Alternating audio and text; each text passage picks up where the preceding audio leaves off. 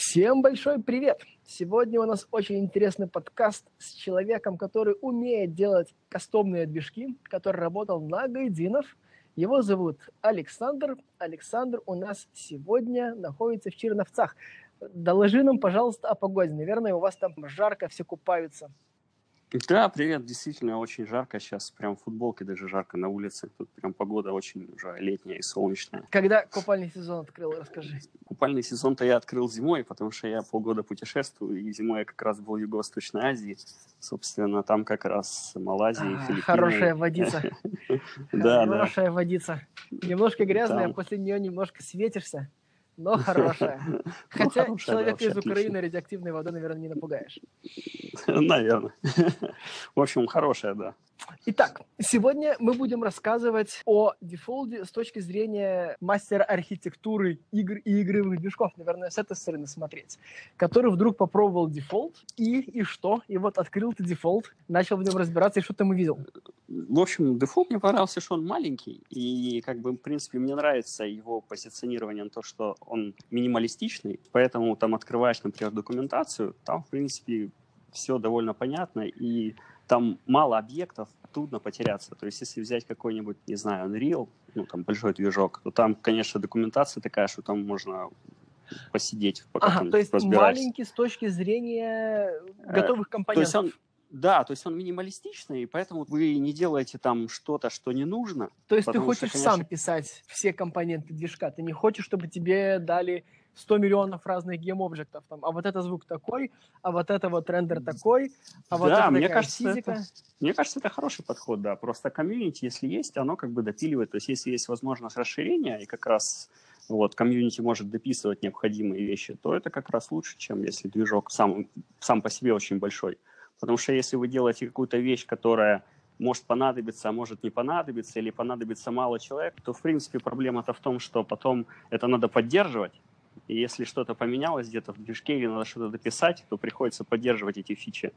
И как бы это И качество движка для... падает. Постоянно что-то да, как есть... бы... А это вот в последние двух версиях мы что-то поменяли и забыли переделать, а вот это мы не, уже два года как, как не очень доделывали. А вот это... Да, я знаю про один такой движок, в котором это реальность ежедневной жизни когда не уверен, работает ли вообще на самом деле или не работает мы пытаемся действительно держать самый очень-очень маленький движок, где все абсолютно работает, то есть движок, которому ты доверяешь как самому себе. Ты как человек, который писал движок для большой игры. Архитектура внутренняя дефолда, ты ее сразу понял? Тебе было очевидно, что такое месседжи, почему оно так сделано? Или ты в это как-то погружался? Нет, в принципе, она понятна. То есть у вас документация довольно однозначная и понятная. То есть она, конечно, ну, как бы непривычно, ну, с одной стороны, что в других такого как-то по-другому. Но, в принципе, это хороший а как, дизайн, как, все как, отлично. Как ты учился, как ты, как ты учился дефолту? То есть ты говоришь, все не как у других. Именно. И поэтому очень сложно понять. Очень сложно не, разобраться. Я, я, документацию посмотрел, у вас, в принципе, есть туториалы. Хорошо э, быть умным, конечно. Посмотрел игр. документацию и все понял. Э, вот, а потом начал делать просто, как бы, вот я на Ludum Dare, получается, игру делаю, поэтому там ограничения по времени, и тебе надо быстро что-то разобраться. То есть ты конкретно, у тебя есть задача, ты ее быстро делаешь, быстро читаешь, смотришь, если нет, залазишь на форум, и, в принципе, оно все складывается, и, в принципе, понятно. Вот. А вообще отправка сообщений это один из таких нормальных подходов. То есть даже, например, Windows API базовая, оно тоже через отсылку сообщений и все дела. То есть, в принципе, она архитектура-то узнаваемая, ну, в общем. Хорошо. Что-то у нас все слишком, слишком хвалебно получается. А какие ты видишь недостатки? Чтобы ты улучшил, вот если бы тебя взяли в команду дефолта, сейчас бы так, ща я вам покажу, как нужно делать. Не, ну некоторые вещи, например, странно смотрятся. А вот, например, то, что нельзя GameObject в GameObject вложить. Ну, то есть можно, только если он в коллекции. А если не в коллекции, то почему-то нельзя. Или, например, что можно в редакторе двигать тайлы э, отдельно от GameObject, а в игре программно нельзя менять положение программных Трансформы вот. тайл, окей. Да, то есть это как бы с одной стороны сначала странно, вот, но потом тебе там на форуме отвечают, что да, ну так нельзя, можно вот так. Ну, можно так, можно так. То есть, видимо, какие-то ограничения внутри как раз движка, может быть, там какие-то сложности или еще что-то в этом, я не знаю. Ну, как бы так оно выглядит странно, конечно. А сейчас хотелось я бы. вброшу сложный вопрос. Вот представь, что ты все еще работаешь на гайдинов, и вот у вас идет большой сложный выбор движка вот для той же игры или для похожего сложности игры, как, как, как вы делали, и вам предлагают дефолт вот ты как человек, отвечающий за техническую часть, что бы ты смотрел в дефолте, чтобы понять, подходит он для игры уровня сложности гайдинов или нет? Ну, я бы посмотрел, насколько там просто допиливать, как раз вот интегрировать новые вещи, которых не хватает. Например, вот, какие на, вещи? Вот, к э, примеру. Ну, например, вот работа с сервером, например, если у нас сервер свой, как нам э, общение с э, отправку пакетов, там вот это вот все сделать. Потом, как допиливать там новые какие-нибудь системы рекламы или аналитики, или каких-нибудь фичей, может быть, если платформа зависимые какие-то вещи вышли на какой-то платформе, а, например, разработчик движка не спешит их добавлять. То есть насколько это сложно добавить Угу. Расширение движка. Понимаю. Да, то есть а, в этом, а в этом. производительность? Как же производительность? Наверняка же тебя заставляли запустить игру на любом пылесосе э, десятилетней давности. Да, ну если производительность, то надо просто собрать тогда маленький прототипчик, где как раз, если у нас будет много объектов, посмотреть, как он работает с многими объектами, то есть насколько производителен в этом плане. Но, в принципе, как бы дефолт как раз производительный, когда не очень много объектов, он вообще летает. То есть, например, ту игру, которую я сделал, она запускается очень быстро и весит мало. То есть в этом плане хорошо. Ты, получается, пока сделал одну игру на дефолте для Dare, угу какие сложности или наоборот все было прям хорошо, все легко ты взял. Меня удивляет, я, я уже третий или четвертый раз возвращаюсь к этому вопросу, меня удивляет, как человек взял, покурил документацию и типа, а, ну все понятно, сейчас я вам все сделаю тут. Не бывает так. Ну, в смысле, просто не бывает. Что-то должно быть плохо, что-то должно быть сложно, что-то должно не влазить. Нет, да, в принципе, нормально было. Ну, то есть что-то сначала, понятно, не работало. Там, например, ты смотришь, там, э, вот, например, у меня пиксель-арт там был, и смотришь, там, фильтрация текстур, например, включена, которая пиксель-арт портит. Думаешь, как выключить? Залазишь, документацию, опять же, смотришь на форуме. В принципе, форум довольно активный, то есть там можно найти много уже готовых ответов на какие-то вопросы, которые возникают. То есть там как раз фильтрация для текста, чтобы шрифты были как раз пиксель-артовые или еще что-то. То есть он изначально, э, он как раз был не очень красивый текст из-за того, что он пиксель-артовый. Вот. Ну, потом зашел на форум, порылся, оп, нашел, что можно в материале там выставлять э, как раз это все дело, и все заработало. То есть для маленького такого проекта проблем как бы не было. А Луа, как ты знал Луа или тоже покурил документацию и разобрался? В принципе, Луа я никогда так не использовал. То есть мы Python в основном как бы очень часто использовали, ну и C++. Вот. Но так, в принципе, часто встречался с какими-то разными э, языками, поэтому, в принципе, новый язык как бы, ну, несложно ну, разобраться, когда ты знаешь, Я уже начинаю много. привыкать к твоему ответу. И так что, посмотрел документацию, сделал. Это как, это как студенты, знаешь, как, когда умные, ну так что, сейчас как бы покурю конспект, пойду сдам экзамен.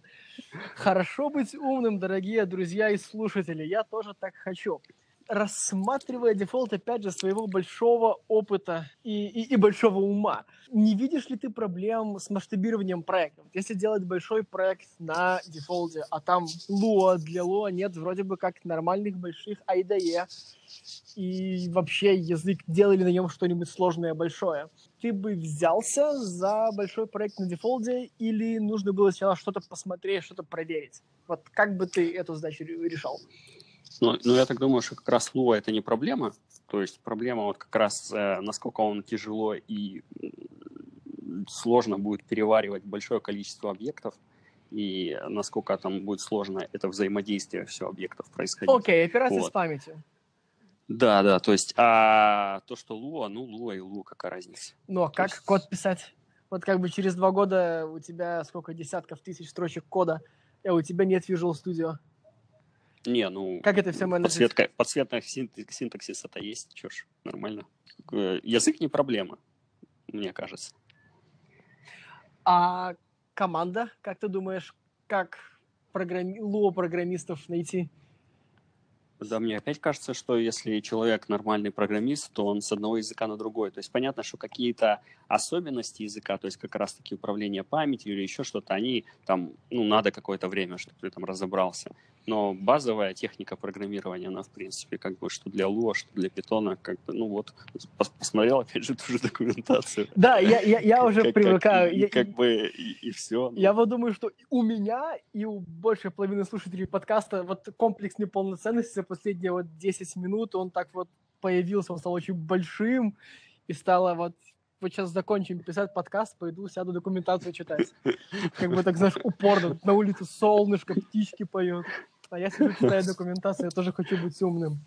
Ну, может быть, если меня вдохновило, слушатели подкаста тоже должно вдохновить.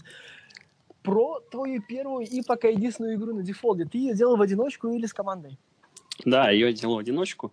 Э, вот э, я как раз передвигался между городами, был в э, Каменец-Подольске, и вот как раз сделал ее там.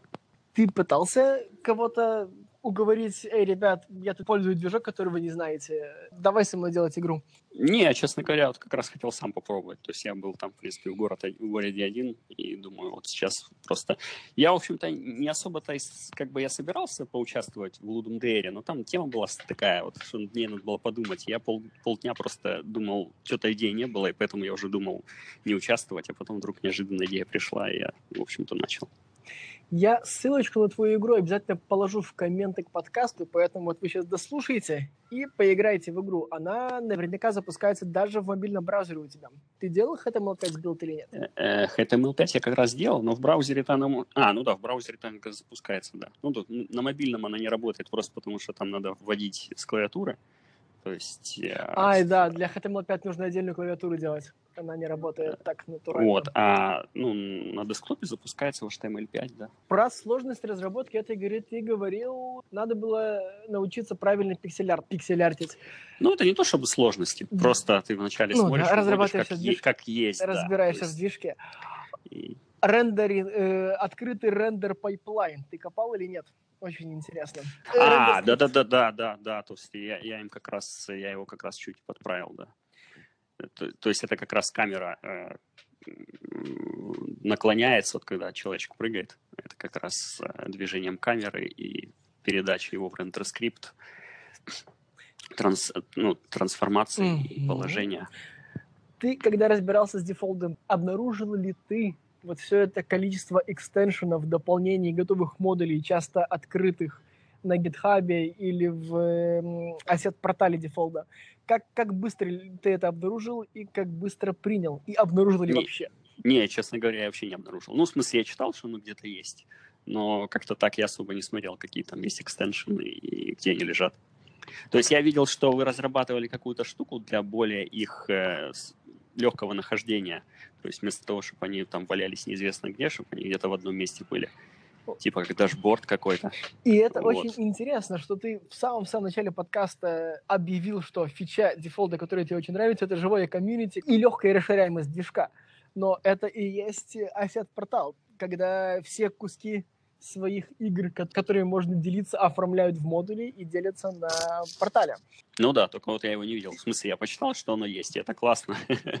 Но мне как бы не надо было, поэтому ну, я что-то... Будем надеяться, что оно тебе пригодится. Я думаю, у нас сегодня получилось мы попытались взглянуть на дефолт опытными глазами человека, который обычно пишет движки, а сейчас взял попользоваться дефолтом. Ну да, как-то сильно оптимистично получилось, но, правда, на маленьком проекте просто действительно проблем особых не ну, было. Я желаю тебе больших проектов и очень охота узнать, как твое будущее с дефолтом разовьется и разовьется ли во что-либо. А я думаю, я и все наши слушатели, слушатели сейчас идут и идут курить документацию, там же все понятно. Ну, просто так и не надо курить, то есть при необходимости. Закругляемся тогда, Саш. Спасибо тебе большое за подкаст. Да. Если у тебя есть какое-то последнее напутствие, кроме «идите, читайте доки», минутка славы для тебя. Да, просто вдохновение побольше. И как бы если устали, больше отдыхать еще. И делать перерывы, а не постоянно фигачить постоянно. потому что потом в итоге накапливается усталость, и все, больше не можешь. Поэтому надо периодически хоть давать себе отдых. Я не забывать. напомню тем, кто пропустил в начале, Саша рассказал, что он полгода путешествовал после того, как переработался на работе. И чтобы вам было понятно, что он пытается вам сказать, я очень поддерживаю, я сам такой же. Если перегорели, не давайте себе умереть, отдохните. Да, это помогает. Всем спасибо. И самое спасибо. главное, если что-то в этом подкасте вам не нравится, рассказывайте даже можете нагадить в комментах. А лучше всего просто скажите, как надо делать. Я буду делать этот подкаст лучше и для вас. Саша, еще раз большое спасибо и хороших новых проектов и новых впечатлений. Спасибо. Пока, Вам пока. тоже спасибо.